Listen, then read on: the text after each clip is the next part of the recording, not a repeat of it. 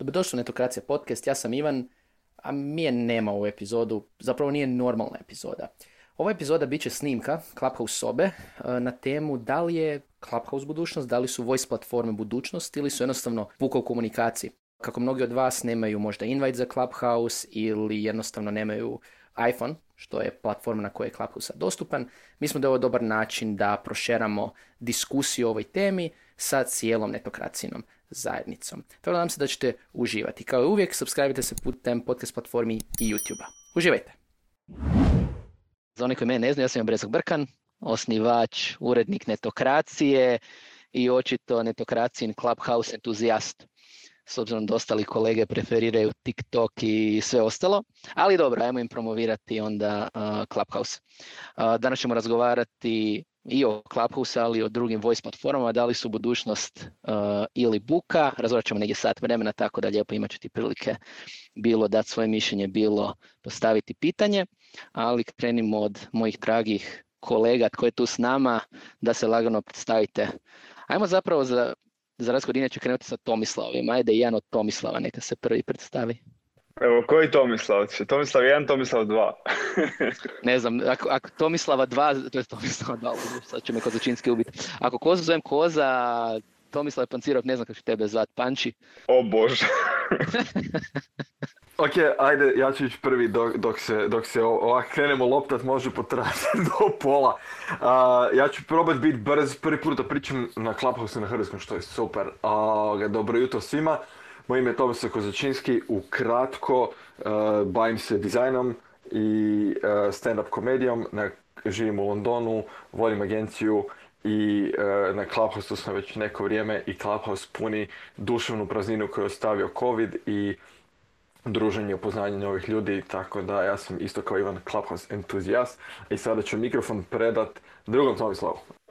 Super, hvala ti Tomislave. Ja sam Tomislav Pancirov, bavim se konzultingom za digitalne komunikacije i brandingom, izradom kvalitetnog kontenta. Inače radim kao digitalni nomad, što je neka specifičnost mog pristupa u Hrvatskoj i isto tako kao i drugi Tomislav, prvi put pričam na Clubhouse-u na Hrvatskoj i moram reći da je jako zanimljivo iskustvo, tako da veselim se vidjeti što možemo napraviti na cijelom Balkanu sa Clubhouse-om. Ida? Hvala, Panci. Dobro jutro svima. Ja sam Ida Pandur, trenutno vodim Digital i Customer Experience odjel pri EY-u. Inače, u duši marketingašica, zadnje 12 godina bavim se prvenstveno digitalnim marketingom, IT-em i tehnologijama. Isto kao moji kolege, ovo mi je prvi put da sam na Clubhouse na hrvatskom jeziku, tako da Ivane, hvala ti lijepo što si nas okupio, baš se veselim današnjem sessionu. Aleksandra, šeći na kraju. Ja sam Aleksandra Đermanović, osnivačica sam digitalne agencije MediaCore. U marketingu sam već preko 16 godina i primarno se bavim brendovima i konceptima i idejama koji su više omnichannel. Kao i svi sam isto Clubhouse entuzijast. Super mi je mreža i mislim da mi je jedna od rijetkih koja mi je sjela baš od početka. Ajde, znači Clubhouse entuzijasti, nemamo hejtera, dobre, neću pozvati kako se zove našu Miju, ona je kako se zove naš netokracijin, za sad Clubhouse kritičar, ali dobit ćemo i nju. Inače, što se tiče ovih rumova i tako dalje, vjerojatno ste vidjeli na Netokraciji radimo i niz vodiča i članka oko Clubhouse-a, to nam pomaže A1, tako da hvala njima na podršci. Inače, ako netko ima zanimljivih tema o kojima žele pisati o audio platformi, neka nam se jave na info@netokracija.com. Mislim da ćemo još puno pisati o tome.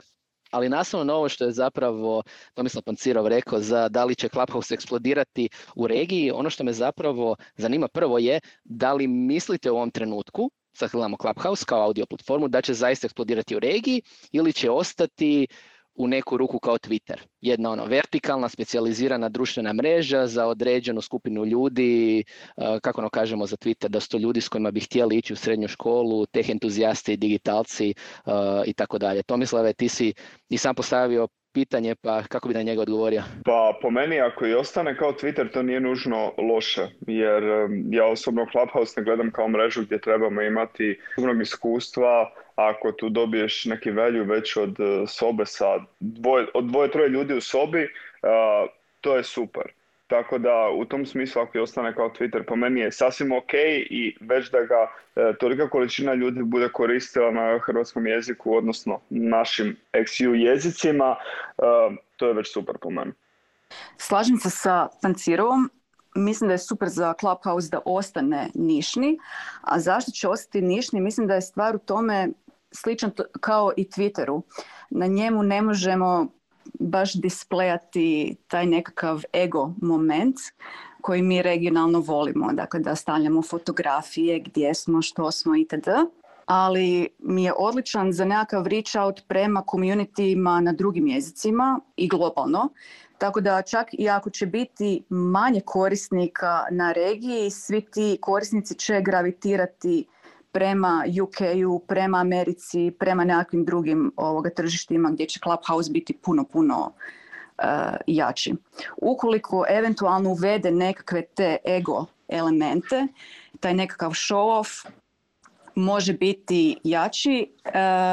Isto tako, koliko znam, Android je na našem tržištu puno zastupljeniji od iOS-a, pa ukoliko se proširi i na Android, tu postoji isto mogućnost da će se više korisnika onboardati.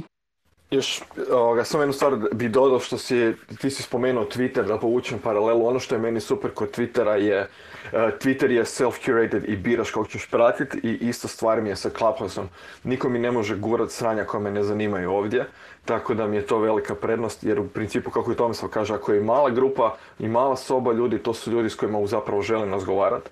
I kroz Twitter sam upoznao hrpu novih ljudi koji su sada nazivam prijateljima u životu, neki su čak i ovdje danas, i mislim da je Clubhouse na tragu da napravi istu stvar, što je za mene jako pozitivno.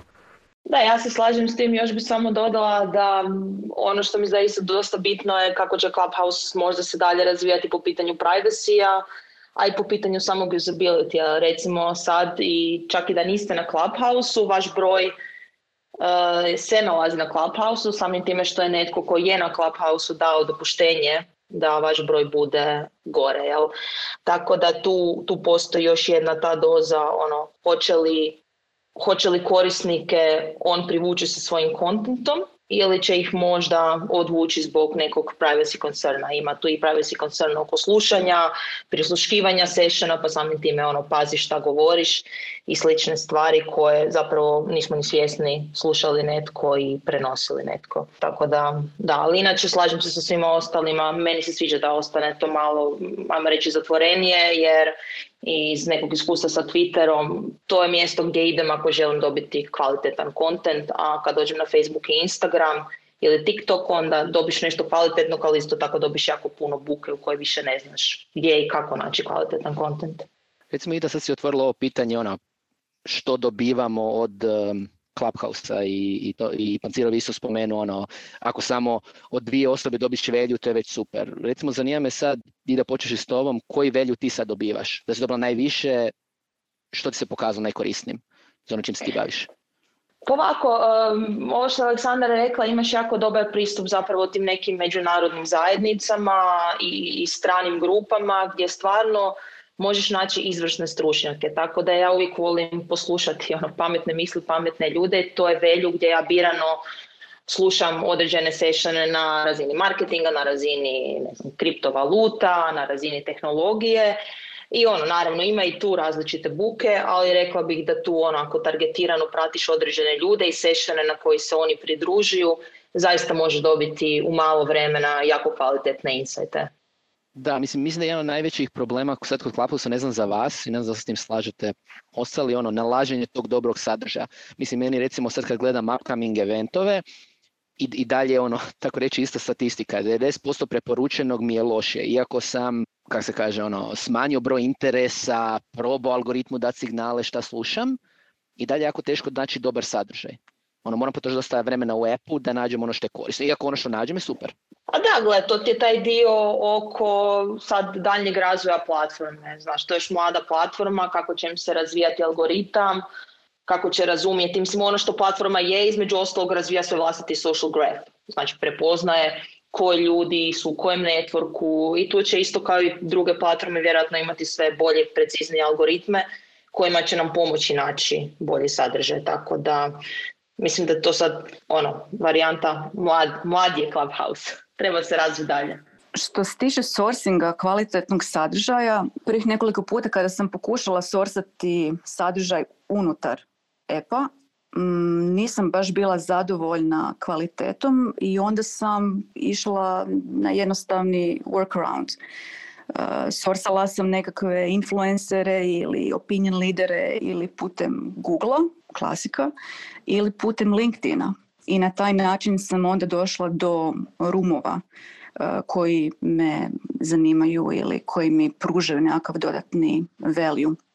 Ovo što je Ida rekla, da, još se stvara taj social graph i dok oni ne krančaju svu tu datu, nisam sigurna koliko u ovoj nekoj početnoj fazi, iako su već mjesecima tu, će nam se filtrirati baš najkvalitetniji sadržaj za nas. Ovisi isto i o pointovima koji oni gađaju, šta oni definiraju kao kvalitetan sadržaj. Da li je to dužina koja traje u roomu, koliko dugo room traje, da li speakeri određeni nose nekakvu kvalitetu, koliko je članova u roomu. Sve su to nekakvi indikatori koji vjerujem da i sami tvorci appa gledaju i razmišljaju kako maknuti taj noise, tu buku od onoga što zaista čini kvalitetan sadržaj za end usera. Oni će crunchati podatke, doći do nekih, nadamo se, zaključaka, ali evo recimo dok se to ne dogodi, što, ajmo biti konkretni za ekipu, koliko vidim većina nas u roomu se ili bavimo digitalnim marketingom, ili tehom, ili smo medijima, startupima i slično. Koji je po vama neki prostor za primjerice domaće brendove ili tvrtke koje žele na neki način iskoristiti Clubhouse kao bilo za marketing u Hrvatskoj, bilo za content marketing vani? Šta biste vi nekom preporučili svog nekog do sad iskustva? Koza, ti si vjerojatno najviše od nas svih bio na Clubhouse-u do sad. Ne znam, jel ono, računaš si koliko sati provedeš na Clubhouse-u, ali da li si vidio neke primjere što bi dalje preporučili ljudima da rade? I mislim, šta ti u opstalom radiš? Ti isto promoviraš svoj biznis, došao si do poslovnih konekcija. Ok, broj sati, koliko sam proveo na Clubhouse, uopće neću spominjati, ali boli me dušu, srce i novčanik. Ali ako gledamo to iz perspektive za nekakav, kako si rekao, gradnju brenda, da, apsolutno ima smisla.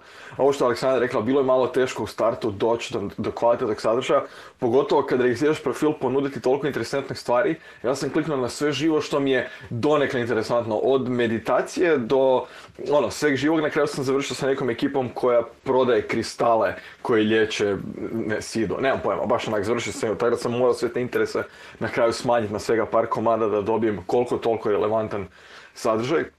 I upoznao sam ljude koji su stvarno interesantni, koji kada hostuju sobu, onda im se joinam, pa sad već se polako stvorio krug ljudi s kojima već imam nekakav odnos, aha, on hosta sobu, znam da je to i dobra soba, i uletim. Međutim, što se tiče brendova, iskreno ne znam koliko nekakav brend, tipa veliki brend, može imati koristi od Clubhouse u smislu, sumnjam da će ljudi pohrliti, Coca-Cola hosta room, onak, mislim, boli me briga o čemu Coca-Cola priča, ali ako direktor marketinga iz Coca-Cola nešto priča, onda je druga stvar. Tako da mislim da će dosta ići na nekakav, ako će ići na personalnu stvar, super.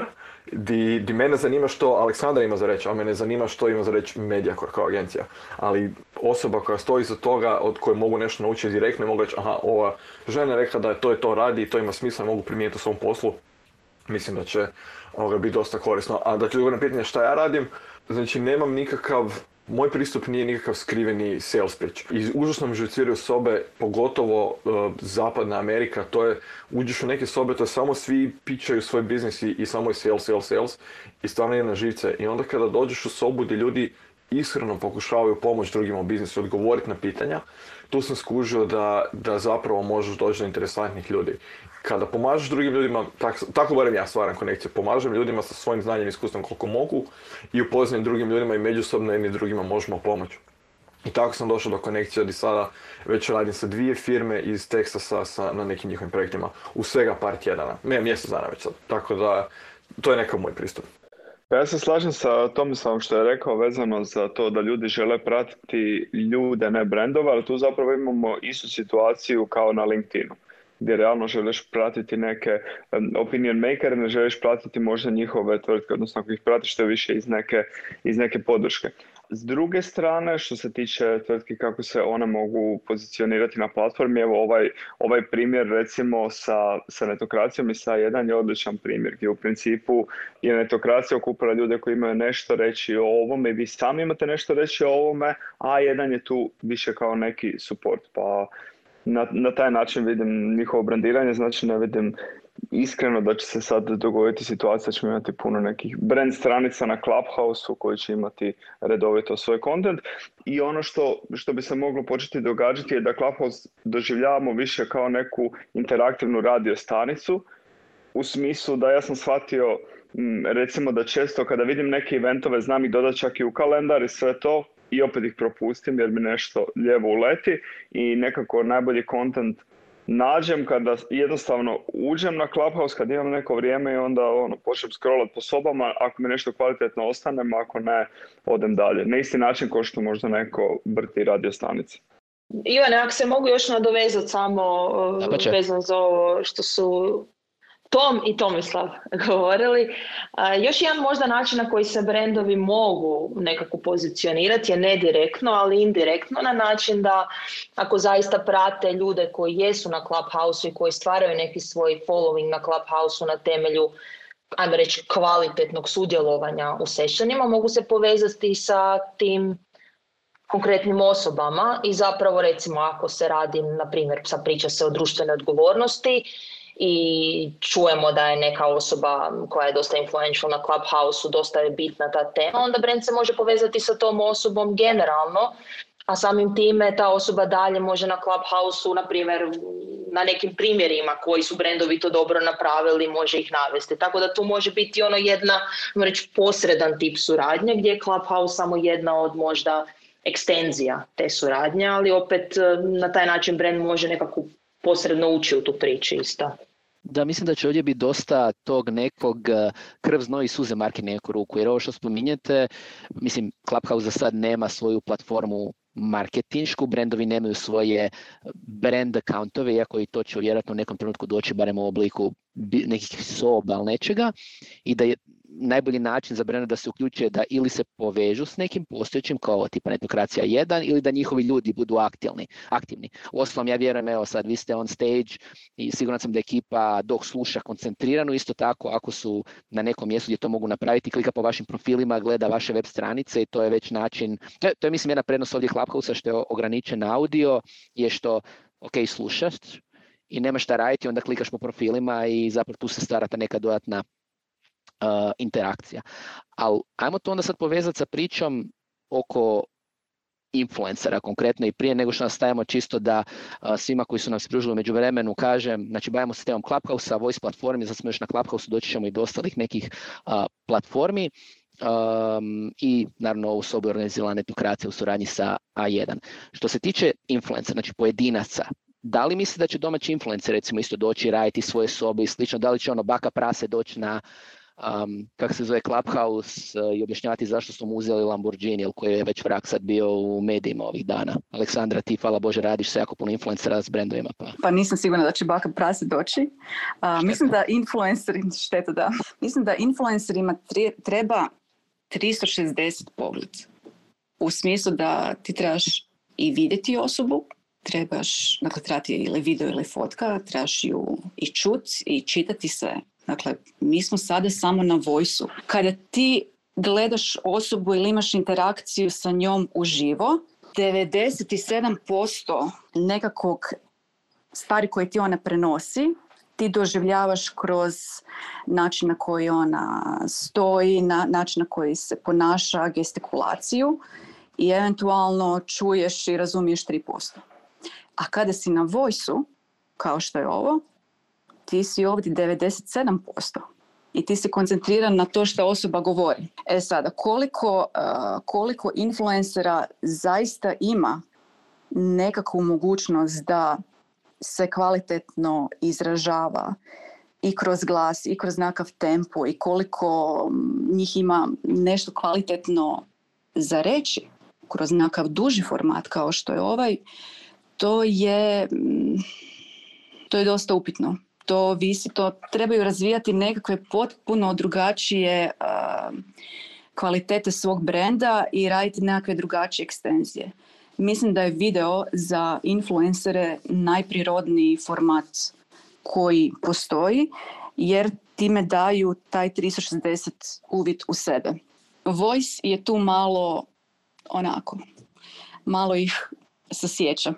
Sve ovisi o njima. Sigurno će biti nekih koji će moći raditi nekakve kreativnije stvari, jer koristiti Clubhouse samo kao nekakav oblik podcasta, kao što se sada koristi, se meni čini kao kompletno missed opportunity, jer tu postoji hrpa mogućnosti. Mislim da se Clubhouse treba gledati kao radio, ali radio u onim zlatnim godinama radija, kada su se radile nekakve inovativne stvari, čak inovativnije za današnje pojmove, gdje stimo i nekakve dugačke emisije i nekakve staged stvari, kako se zvala uopće ona emisija gdje su ljudi pomislili da zaista dolazi napad vanzemaljaca. To je nešto što je potpuno drugačija razina kreative koju Clubhouse vjerujem da može podnijeti, umjesto ovog standardnog načina na koji se trenutačno koristi. Ali opet sve je veoma individualno i ovisi i o osobi i o njezinim kapacitetima na koji način može ispričati neku priču, na koji način može povećati taj value da on zaista ode u nebo. Da, mislim, to je isto slična situacija kao s podcastovima. Recimo, kod nas podcastove svi gledaju kao isključivo intervjue, a zapravo postoji cijeli niz podcast formata poput audiodrama, poput dokumentaraca, koji recimo kod nas uopće još nije popularan. Da, to je nešto sjajno. To je nešto što je sjajno i baš je, ne znam, meni je to malo sa aspekta kreative, meni to baš tužno. Još jedan intervju, baš cool. Clubhouse radio dramu je bilo zakon. Dramu, to je bilo brutalno. Kad ćemo? Pa mislim, meni je pala na pamet ideja da kao streamamo iz agencije kad imamo brainstorminge i takve stvari. Ali, za hrvatsko tržište, not enough interesting, vani definitivno. Ti duži formati su čudo.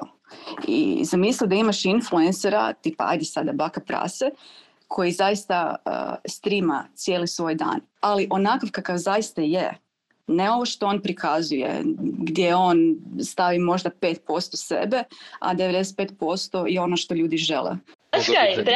Treba se postaviti pitanje šta je influencer. Znači, šta mi smatramo zapravo influencerima? Influenceri su se izrodili iz različitih medija, iz različitih formata, tako da mislim da će Clubhouse izroditi neki svoj novi tip influencera na temelju onoga što Clubhouse je u svojoj svrsi, i sad koji će se formati dalje raditi na njemu. Super su mi ove ideje koje je Aleksandra rekla i mislim da će jednostavno tu se izroditi novi tip influencera. Ja bi osobno voljela vidjeti Clubhouse isto ko nekim mediji debate, pa makar i za političke debate. Mislim da bi to bilo full fun. Samim time bi isto moglo triggerirati dosta i rast platforme, jer bi ljudi htjeli doći, čut, uključiti se, komentirati, pitati. Ida, znači li to da ćeš na LinkedInu sutra napisati duži post gdje pozivaš premijera da otvori room na Clubhouse-u? Koliko sam skučio čita, nekad LinkedIn reagira. Budem ih mentionala na Twitteru. Neću spomenuti dva inicijala. A mislim, ako su već na Twitteru, ako su već na ome, zašto ne bi bili na Clubhouse-u u ostalom? Za neku drugu vladu je Twitter bio organiziraju su se tweet-upovi. Tko zna, možda se će sadašnje zaista organizirati Clubhouse roomove. To bi bilo definitivno interesantno.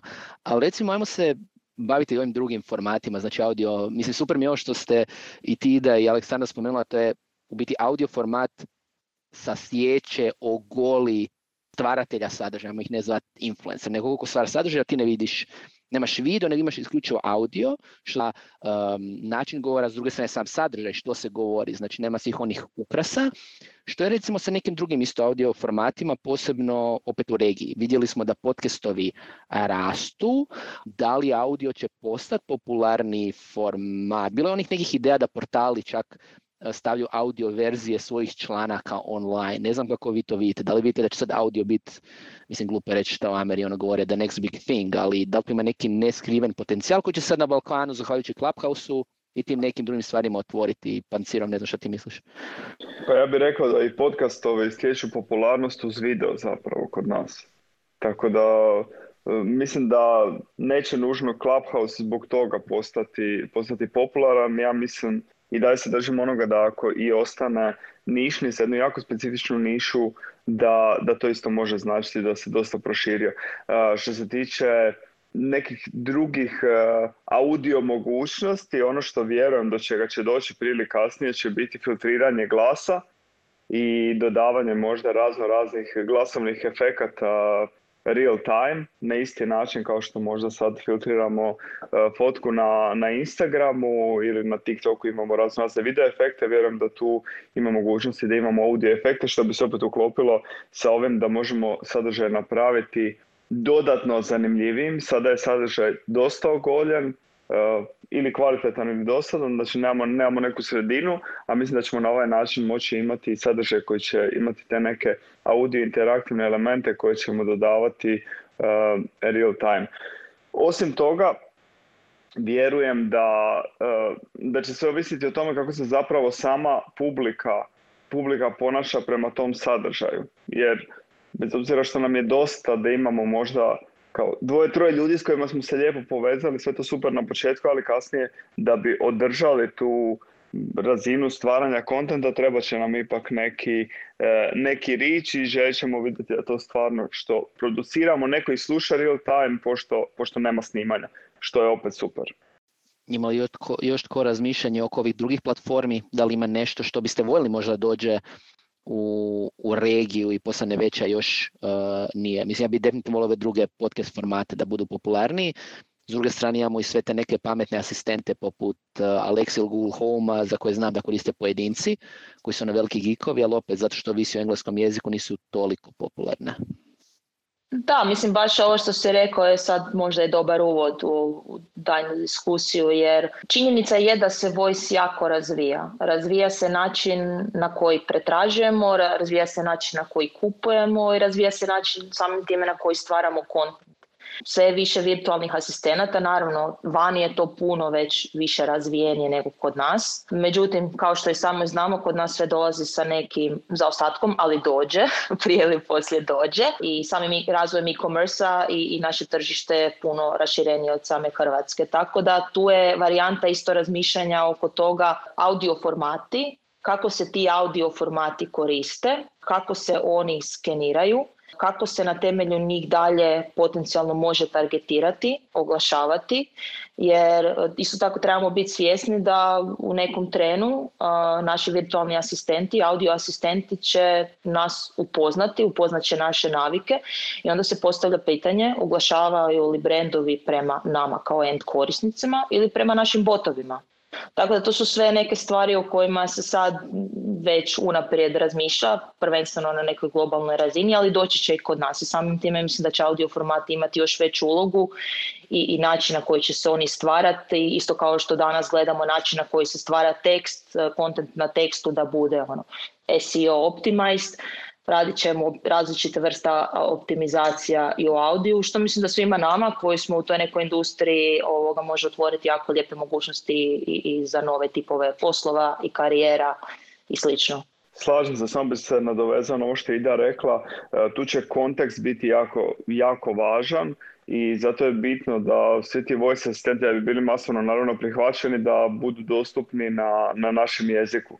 Ja osobno kao što kažeš, ko neki entuzijast. Ja stalno pričam sa Siri i stalno me živcira koliko kontekstualno ne shvaća stvari ili koliko me krivo shvati.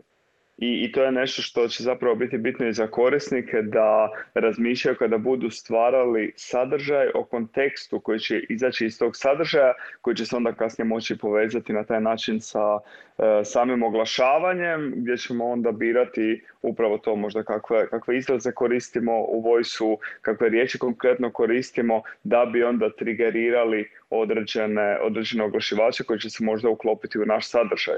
Jer onda ćeš moći imati real time gdje mi sada pričamo, moći imati opet ko na radiju blok reklama koji će se uključiti u nekom trenutku, koji će ovisno o tome o čemu mi pričamo i koje riječi koristimo triggerirati sustav da prikaže određen oglas, odnosno da pusti voice određen oglas. Sad kada je Tomislav rekao ovu zadnju rečenicu, ja sam se naježio. Ako se to desi na Clubhouse-u, ja ga brišem. Ovo je za sad jedina društvena mreža ili jedna od rijetkih koja mi ne gura oglase. I meni se fakat bljuje od oglasa, imam sve moguće blokere svugdje. I znam da je brendovima jako bitno da se oglašavaju, ali stvarno se nadam da neće se na taj, pod navodnicima, klasičan način uspjeti oglašavati na audio platformi, jer svi koji slušaju trenutno sada su ljudi koji su nam dali njihovo vrijeme da mi sada tu laprdamo i zamisle da ih mi sad krenemo silovati s reklamama. Ej, hvala što ste ovdje, ajde da vam pustim džingl. Perilica dulje živi, doviđenja čovječe, pa svi će otići ono, rastjeračeno su koristiti, ne mogu to, tako da... I ono, u Hrvatskoj se još uvijek na radiju vrte pjevani džinglovi. Ja se veselim da je još uopće došla televizija u boju u Hrvatskoj. Nadam se da neće doći oglašavanje na Clubhouse, za Boga miloga. Ja mislim da prije kasnije sigurno hoće, ali dobro. Tomislave, kažeš da je to je zaista strašno, a samo da vas podsjetim da ovu sobu donose Netokracija i A1. Da, jel dobro, Tomislav, jel ćeš sad brisati aplikaciju? Nego dobro, no. Ono, pijem kavu, ali okaj ti sad napravi me malo sfrkalo više. Tomislav, a zamisli da ti se pojavi oglas koji ti nudi voice coacha. Odlično. Da, imamo cijeli novi spektar usluga. Voice coachevi, kako da radiš nekakav tempo, koje riječi trebaš koristiti, koje riječi možda bolje triggeriraju graf da privučeš korisnika u room.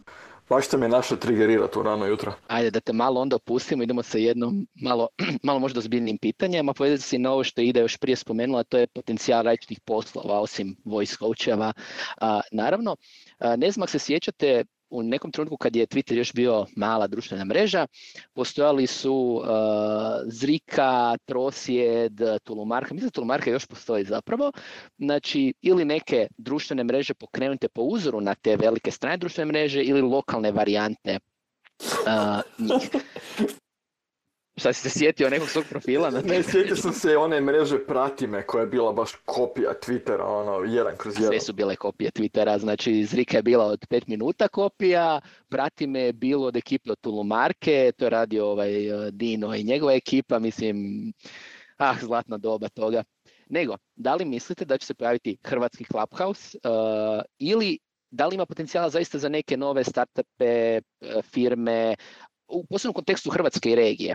Znači, postoji onaj jedan startup koji je akvizirao, ako se ne varam, Instagram ili TikTok, koji je bio za ove baš efekte vizualne. Da li treba, kao što je Pancirov spomenuo, pokrenuti sad startup koji će raditi audio efekte i integrirati se u Clubhouse? Da li imate neke startup ideje koje biste šerali? Ok, ako mogu reći nešto, s obzirom da već godinama mentoriram u Textorsu i znam kako se startupi grade ovdje, razmišljati u kontekstu idem ja napraviti nešto što će potencijalno biti akvizirano od Clubhouse ili nečega je dosta veliki resource investment i time investment da ti ciljačno da te možda neko kupi. Tako da ići za time kao nešto što je pod navodnicima sigurno je jako glupo.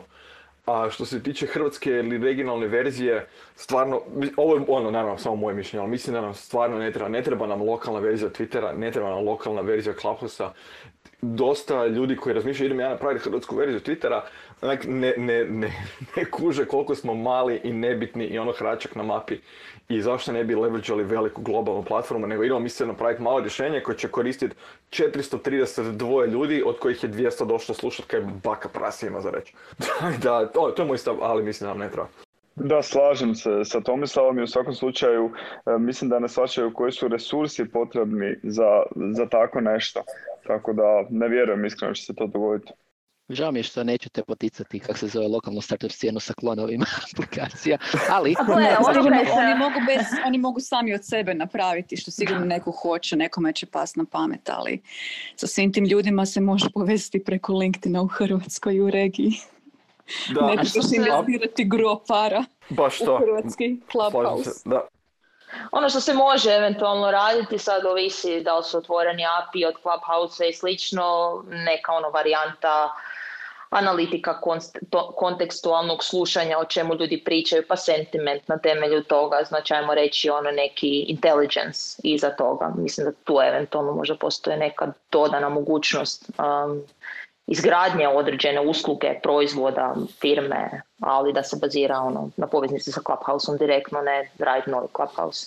Da, ono baš što je Ida rekla, ima sad, čak je nedavno sam vidio, ekipa sad u principu Clubhouse je Gold Rush i ekipa sada radi lopate, tačke i radnu obleku za Goldman koji je Clubhouse. I što je totalno ok. Vidio sam jedan sajt prije par dana koji je kao profili za Clubhouse, jer trenutno se možeš povezati samo na način da ajde prati me na Clubhouse-u ili odi na moj Twitter, odi na moj Instagram. Ne postoji način da se, recimo, mi sada tu povežemo i kažemo budi mi admin u mom klubu i da postoji nekako taj, pod navodnicima, dublja konekcija van Clubhouse-a.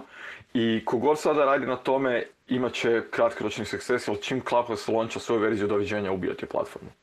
U svakom slučaju bilo bi jako zanimljivo vidjeti da Clubhouse ide u smjeru Twittera kad bi imao otvoreni API, jer Twitter je u jednom trenutku baš bio ono cijeli ekosistem i onda su zbog oglašavanja ograničili samo na svoju aplikaciju, ali kad bi Clubhouse odlučio zaista biti audio platforma, a onda dati mogućnosti da se to nagradi kroz ekosistem kao što je Twitter nekada htio, što je spomenula Ida, to bi bilo izuzetno zanimljivo za vidjeti.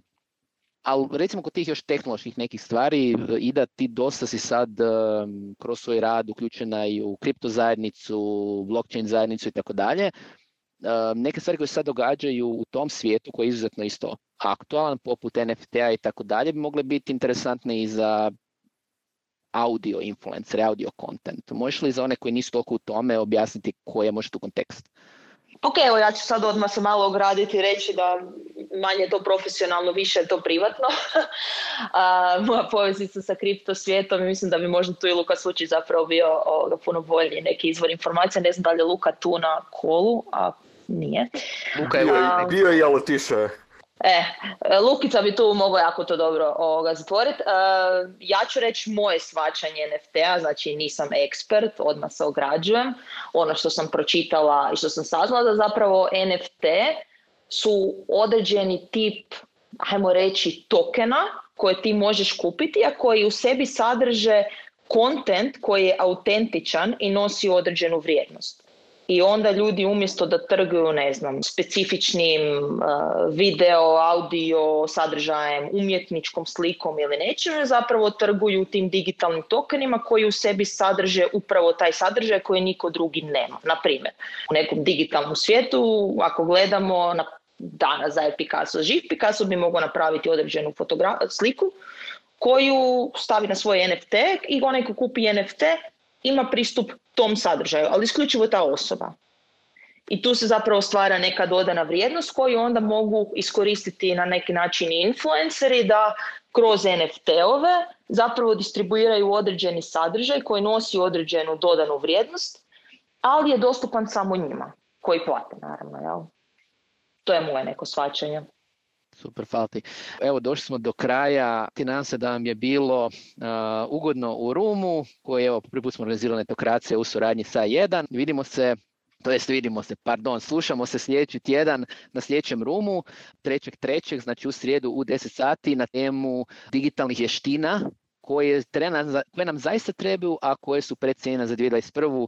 Imat ćemo Tomislava Čara, suosnivača Infinituma, Luku Kladarića, chaos menadžera u AwesomeForce-u, Vladimira Končara iz kiwi.com, globalne platforme, Ivana Skendera iz A1. Tako da, slušamo se sljedeću srijedu i do tad uživajte.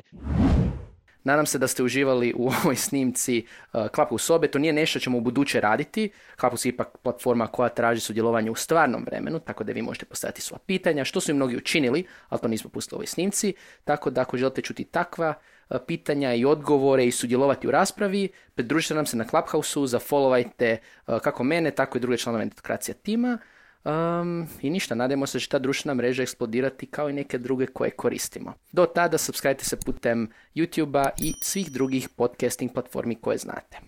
Ćao!